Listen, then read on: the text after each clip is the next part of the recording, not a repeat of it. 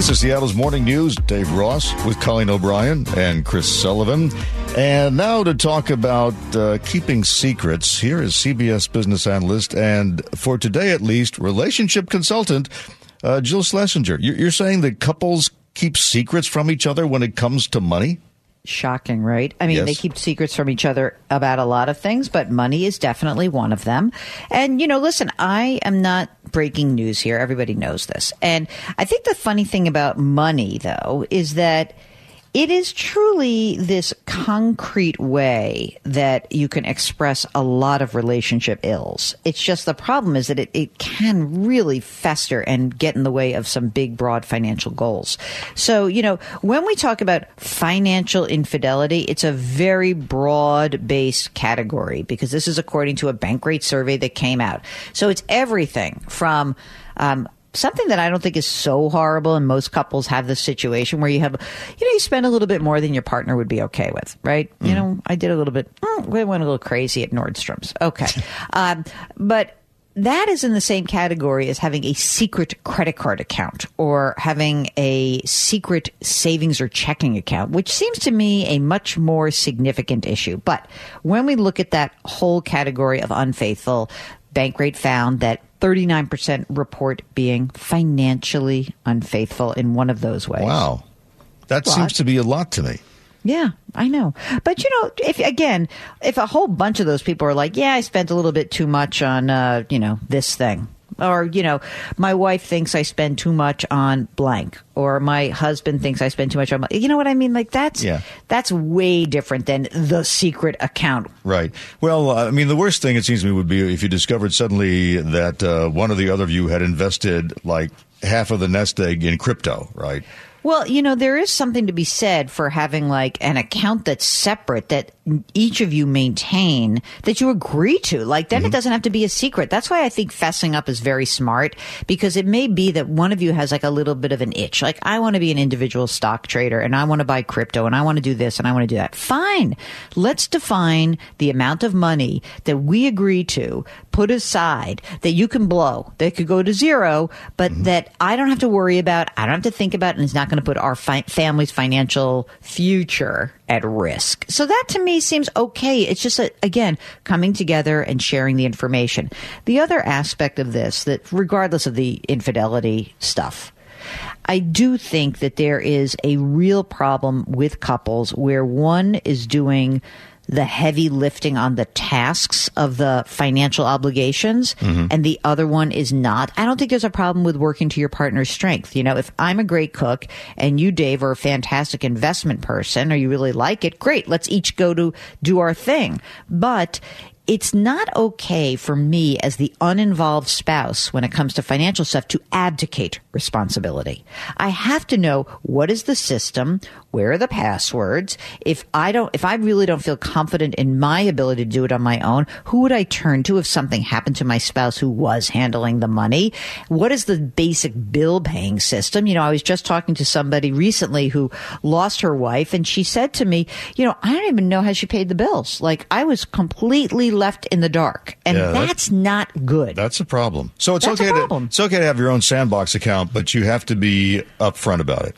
I think so, and I think that um, especially if you're coming together later in life, or it's your second relationship, right? eh, You have your you have the way that you've managed your life. Right. But as a couple, if you are somehow taking over responsibility for something jointly, the disclosure of how you're doing what you're doing is incredibly important. So there's got to be trust there. That's the bottom line. Huh?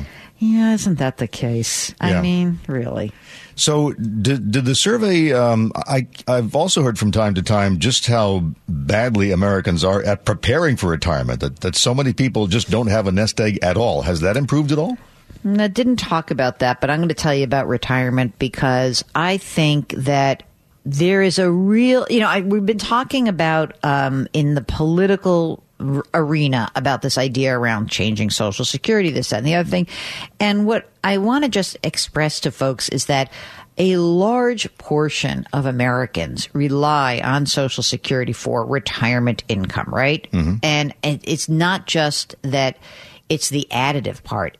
it is like the soul part. So I think that what people don't understand, especially people who have a few bucks, is that there are a lot of Americans whose only source of income as they age is Social Security. So ideas of changing that or delaying when they can access that is pretty scary. So um, we don't have a wonderful system about how you know we help people save. I think the Secure Act 2.0, which is the legislation that added onto the Secure Act of uh, last December, um, that you know, it is trying to get people involved and automatically enrolled in retirement plans. Mm-hmm. But for a lot of Americans, if you don't have a plan through work, it's tough to save. So yeah. we have to just care, be careful about our expectations. So is the idea of that act to basically urge everyone to get into an account that involves a financial advisor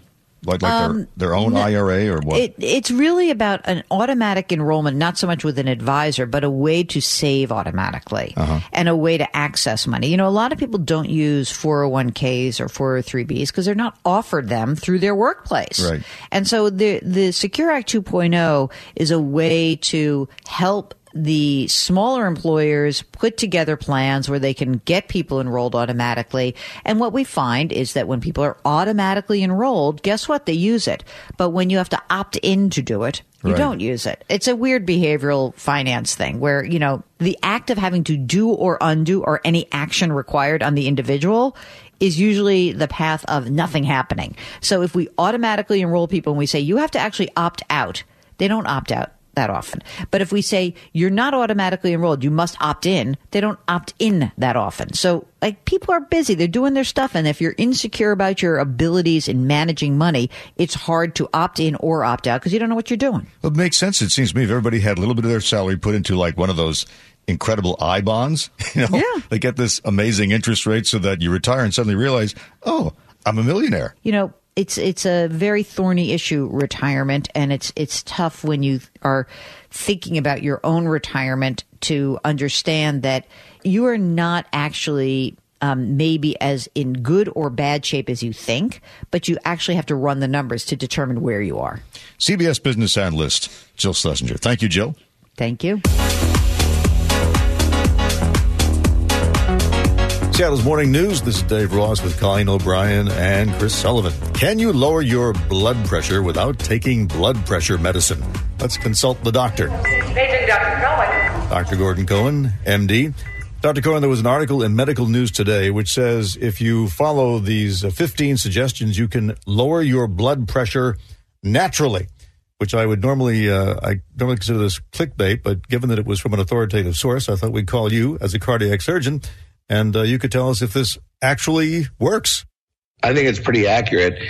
And it's something that we don't usually think about. As we've talked about previously, people tend to just sort of hand their care over to their doctor, hand their well being over to their doctor. And, you know, if they have a problem, well, they get a prescription for a medication, they take it, and it's pretty easy to deal with. But Actually, that's not always the best thing, and there's certainly a lot of things that we can do on our own. So, as it turns out, high blood pressure is pretty common. It affects one in three people in the United States and over a billion people worldwide. So, it's actually a major problem. And uncontrolled blood pressure raises your risk for heart disease, stroke. So, the things that can be done naturally, the things you can do to take care of yourself, are often things that we sort of already know like exercise. Exercise is great because it's free, it's easy. Maybe you don't like to do it, but you don't necessarily have to go to a gym. Really, just walking every single day and getting in a good number of steps is a good way to do that. And so, exercise really helps because it makes our heart stronger and more efficient. And when we do this, it lowers the pressure in our arteries. Doctors often will recommend right off the bat if you have high blood pressure is to eat less salt in your diet, have start to consume a low sodium diet. That's because salt causes us to hold water in our body. We all know that. If you think of our bloodstream, our blood vessels as a series of pipes with a fixed volume, and then we suddenly add a bunch of water to them, that water can only stay within those pipes under one way, and that's if we increase the pressure in the pipes. And so that gives us high blood pressure. So if we eat less salt, we'll ha- have less in our blood vessels and our pressure will go down. So that's a pretty easy one to do, but it requires a little practice. So it's not something where I ever recommend just going from high sodium to low sodium because you won't tolerate it and you won't do it. So you got to do it gradually. Start by not adding additional salt to your food. Then maybe start making choices where you're not eating foods that are as salty. And maybe at some point you get to the place where you're just having some low sodium foods and the foods actually start to taste better. So that's always a good one. Drinking less alcohol is very effective. Consumption of some alcohol is good. Small to moderate amounts can actually have cardiovascular benefits. But when we start to exceed that, it can start to have an opposite effect. And we've talked about if you have no alcohol, the risk of heart disease is high. But if as you consume some alcohol, the risk drops. But then if you go too far and you start to drink too much, it goes back up. Yeah. Now, in your in your practice, have you had patients and who you've told, okay, look, if you don't want to take blood pressure medicine, uh, try these fifteen things, and they actually did it and didn't need the medicine? Yeah, people who make a lifestyle change do it all the time. Hmm. People who say that they're going to change the way they eat, who reduce the amount of sodium they consume, who cut back on carbohydrates and refined foods, who start to exercise, cut back on alcohol, stop smoking. People do it all the time. And it can be quite dramatic. And a lot of the wellness programs that are available actually do exactly this. They actually have you monitor your blood pressure so that you're aware of it because sometimes if you bury your head in the sand, you're not going to make any progress. Mm-hmm. But you actually monitor your blood pressure, you monitor what you eat, you monitor activity, you, you essentially uh, track all these things and people do it all the time. They have tremendous success at not only lowering their blood pressure, but lowering their weight, increasing their metabolism, and increasing their overall health. So, yes, this can all be done naturally. Now, that's not to say that 100% of people who have hypertension can do it with lifestyle change alone. There are people out there who can make a lifestyle change and not be able to co- achieve complete success in terms of lowering their blood pressure, but they certainly, in almost 100% of cases, can reduce the amount of medication that they may have to take. Well, that is good news. Dr. Gordon Cohen, MD. Dr. Cohen, thank you. Thanks, Dave.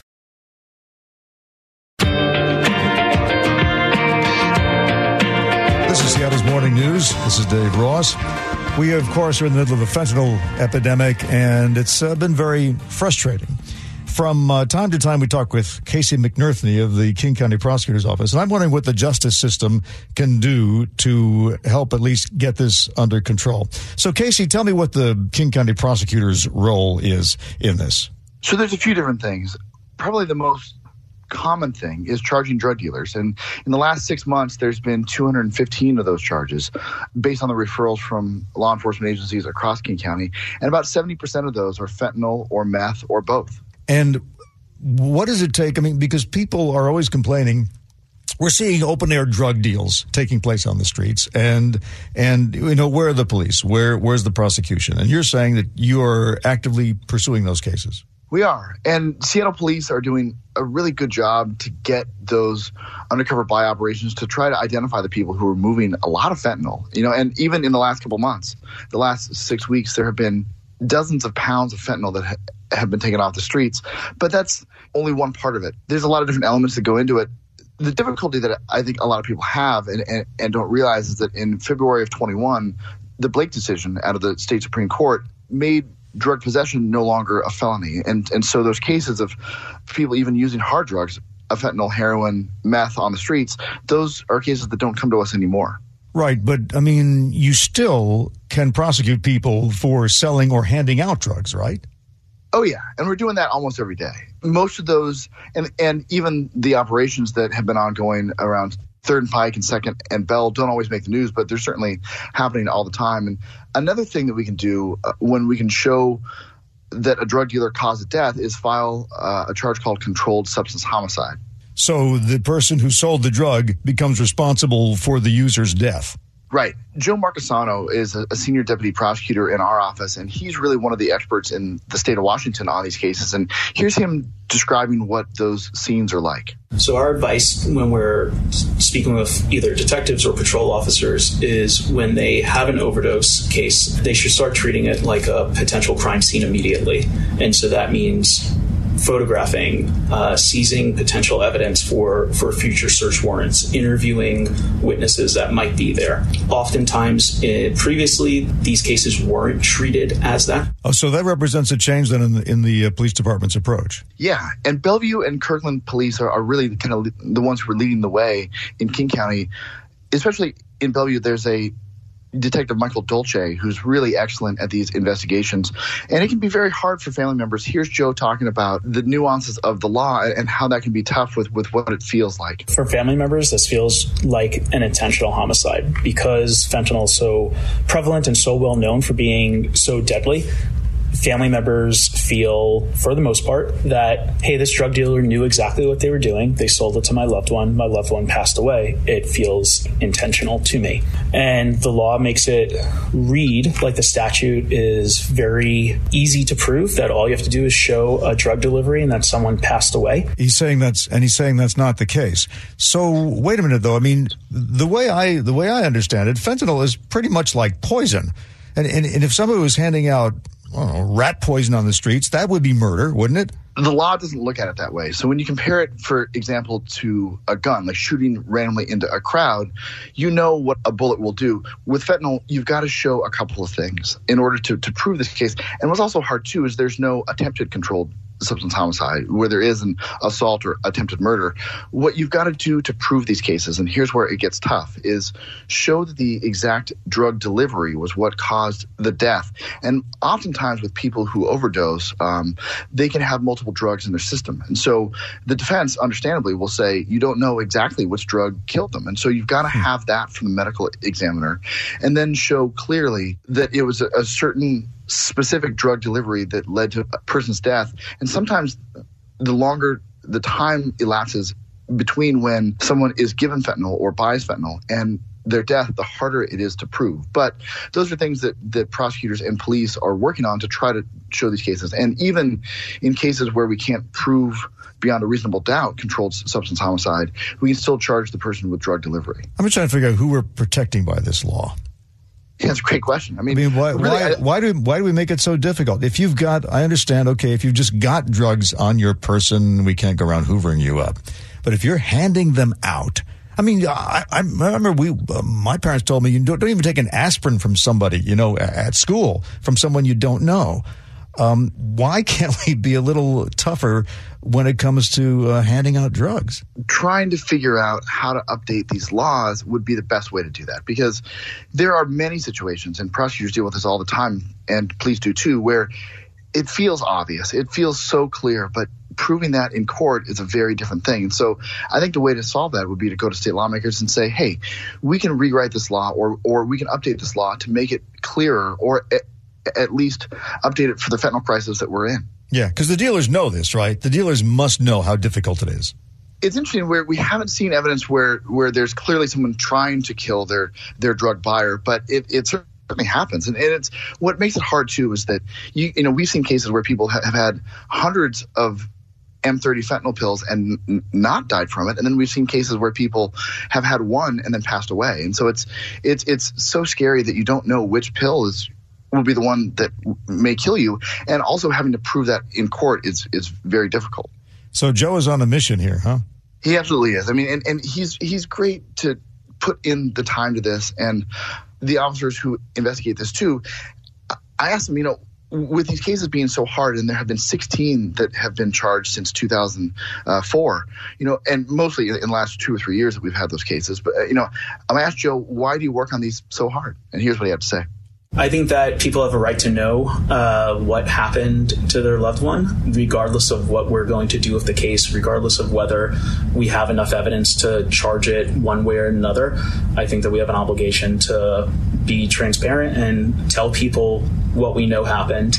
So then uh, he also has to explain what the, the criminal justice system can and cannot do. Right. And that can be the hardest part to talk to families because usually it seems so obvious. And of course, this is what killed them, but proving that exactly the way the law is written is hard. And oftentimes he's talking to families who have lost an 18 year old or a 19 year old or a young person. And it's just, it's really devastating. Casey McNerthney from the King County Prosecutor's Office. Casey, thank you. You bet. Thanks, Dave. Time for the daily dose of kindness now. It's brought to you by Heritage Homecraft. It's a story about forgiveness and how it can lead to redemption. CBS's Steve Hartman has the story. Harrisburg, Pennsylvania City Councilman Ralph Rodriguez trying to scare away a would be burglar. He was at this window. Literally at the window. I saw him prying. The guy was trying to break into the office of a nonprofit Rodriguez runs. He just kind of took off. Just kept running Just that kept way. going. Yep. All the perpetrator left behind was this grainy image on a doorbell camera. So he could have gotten away with it if only he hadn't reached out to Rodriguez on social media, offering his name and his confession. I have to be willing to face the consequences, and that is what I'm ready to do. For most crime victims, that would be case closed. But for Ralph Rodriguez, it was opportunity opened. He didn't want to add another young man to the prison rolls, especially one with no prior criminal record. So instead of pressing charges, he pressed for answers. So you decide to meet this guy? Absolutely. And I actually took the time to hear his story, see the environment in which he lives in, and I get it. Poverty has a way of pushing you to do things that you would have never imagined you were even capable of doing. 22 year old Rashawn Turner agreed to talk with us. I made a severe lapse in my judgment that night. My father was struggling with basic needs, and I was like, I can't sit here and just wait for what little we still have to be taken away. I have to do something. And when Ralph Rodriguez heard that, he did something. Making sure he's financially good and has just some clothes on his back. So you started sending him money? Absolutely. The guy who just tried to rob you? Absolutely. Yep. Because what he doesn't need anymore is any more disappointments. I'm pretty sure people have told him things in his life and dropped the ball 10 out of 10 times. It's just not what I'm prepared to do. And that's what you're bringing. Look, So Rodriguez turned the other cheek. see how close we got to that? Gave him part time work painting the very place he just tried to burglarize and set him up with job training. See that? I thought that there would be no one willing to help me, but you never know. You just have to ask. But I wasn't willing to ask, What are you going to do with this chance? not waste it. Let me look up this permit test. Ralph Rodriguez, the best kind of crime fighter. You just need a shot. Steve Hartman I'd be remiss if I didn't try my best to get you that shot, man. on the road in Harrisburg, Pennsylvania. What a story. Wow. 747 now from the Gee and Ursula show, which starts at 9 here on KIRO News Radio. Here is Gee Scott. So what do you mean when you say that the, it was it was a great game until the end? Oh man, it was a phenomenal game, back and forth. First time in a long time that the game is way better than the commercials. Um, and then it wasn't, and that was the third down and eight uh, holding, defensive holding Oh, yes. that the referees called, and it was just a call. I mean, was it technically was it a flag? Mm, sure, but my buddy Mike Sando, uh, who um, who talks a lot about football, you guys probably heard of him. I think he said it best. It was like going 65 in a 60 and then getting a speeding ticket. Ticket.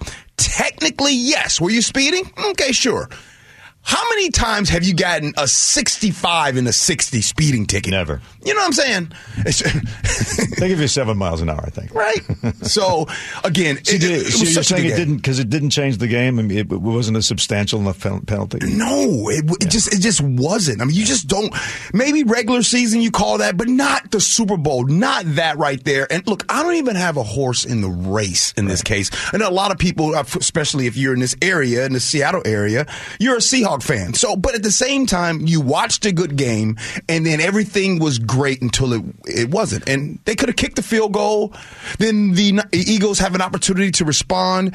It's just like they got to keep it from there on, and it was just not good. What about the decision not to deliberately not run it into the end zone and just go for the field goal instead? It was very smart. It was very smart of uh, McKinnon to do that. That was called being unselfish. He could have had his name in the record books to saying that he officially scored in the Super Bowl, be able to tell his grandkids, but he put team over self. Good on McKinnon to do that right there. He didn't score, didn't give opportunity for the Eagles to go down and match that score. Oh, I hated the good teamwork by him as well. I hadn't thought Gee. about it that way. What's up, some- Colleen? What's up, girl? I know. I hear I'm trying to jump in here from my home studio. I want to talk about the important things like the best food you ate yesterday and Rihanna. Yo, so the best food was simple. Shout out to my homeboy Kevin who bought all of the seafood. I'm talking about uh, his seafood, uh, crab, like six hundred dollars worth of crab, Fancy. no doubt. However, I didn't eat none of that. the best food of the night was a sushi bake and a uh, sushi bake and Lillian made a Biscoff pound cake, you know, out of the Biscoff cookies. Whoa. Heaven. And then we had some nachos. My girl Cheryl made this dip. That was crazy. That was the best food I had all night. I'm really happy for you. That sounds delicious. I know. Okay, and then I don't understand the American tradition of tearing down the Super Bowl halftime performer immediately after he or she performs. I think just have fun. I thought Rihanna did amazing, and the fact that she did it pregnant, it has to be one of the top shows just for that fact. Yeah, I, I agree with you. But here's the thing, though, Colleen.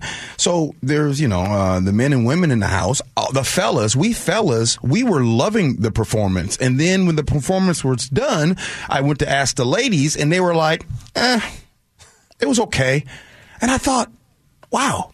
And I think the reason why they said it was okay, and the reason why there's a lot of people today that's kind of saying it's okay, is that let's be real. Rihanna's performance is being compared to okay, where does she stack up against the other super ti uh, halftime performances?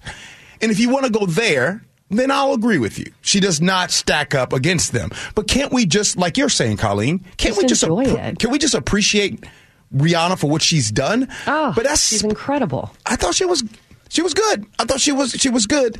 But the thing is, is you can't when you compare her to the Michael Jacksons and the Princes and the Bruno Marses and and then last Madonna. year's per- yeah Madonna was good and then last year's performance of with, with Dr. Dre and all those guys, it's rough to do. Hmm. So the ads. Terrible. Well, but you admitted you got the the tube, the Tubi ad fooled you because that happened at our party too. Suddenly, everybody looks up and says, "Oh, something's wrong with the TV." So, Colleen, check this out. Mm-hmm. I didn't know that I got tricked by Tubi until this morning. I don't even know what Tubi is, to be honest with you. Okay, well, it's it's it's, it's like a it's another It's a streaming service. streaming service like oh. like a Hulu and Netflix and all that. so when it happened at our at the place that I was at, I thought it was my homeboy Rick just messing with the remote like he always does. so it was no big deal. And then after he did that, I asked one of my other home. I said, "Hey, have you guys ever looked up and, and watched anything on Tubi?" And then we had a five minute discussion about Tubi still had no clue. None of us even said came out and was like, "Oh, we got tricked there." I didn't find out I got fooled until looking at social media this morning, and I thought, "Oh, Yeah. didn't even know." So you got tricked too, huh? It was it was like a takeover. Yeah, I mean, because you, you, you immediately you're, you're so used to your TV burping from time to time, you know, just going off by itself. That when when something like that happens, you immediately look up and say, "Oh, I pressed the wrong button." So in that way, it was genius. It was it was absolutely genius. Um, your thoughts on the commercials, Colleen?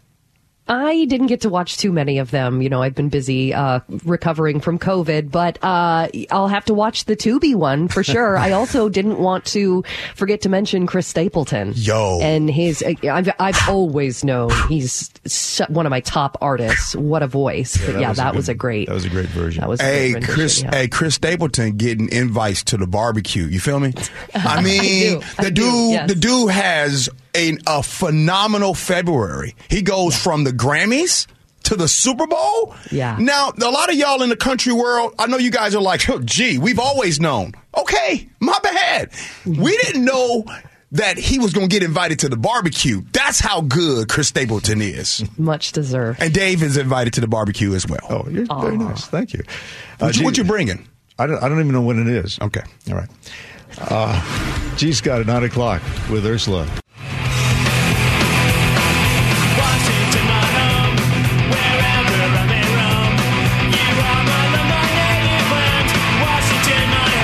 I asked the gentle strains of Washington, my home. That's not it's not the original arrangement, but uh, the words appear to be the same.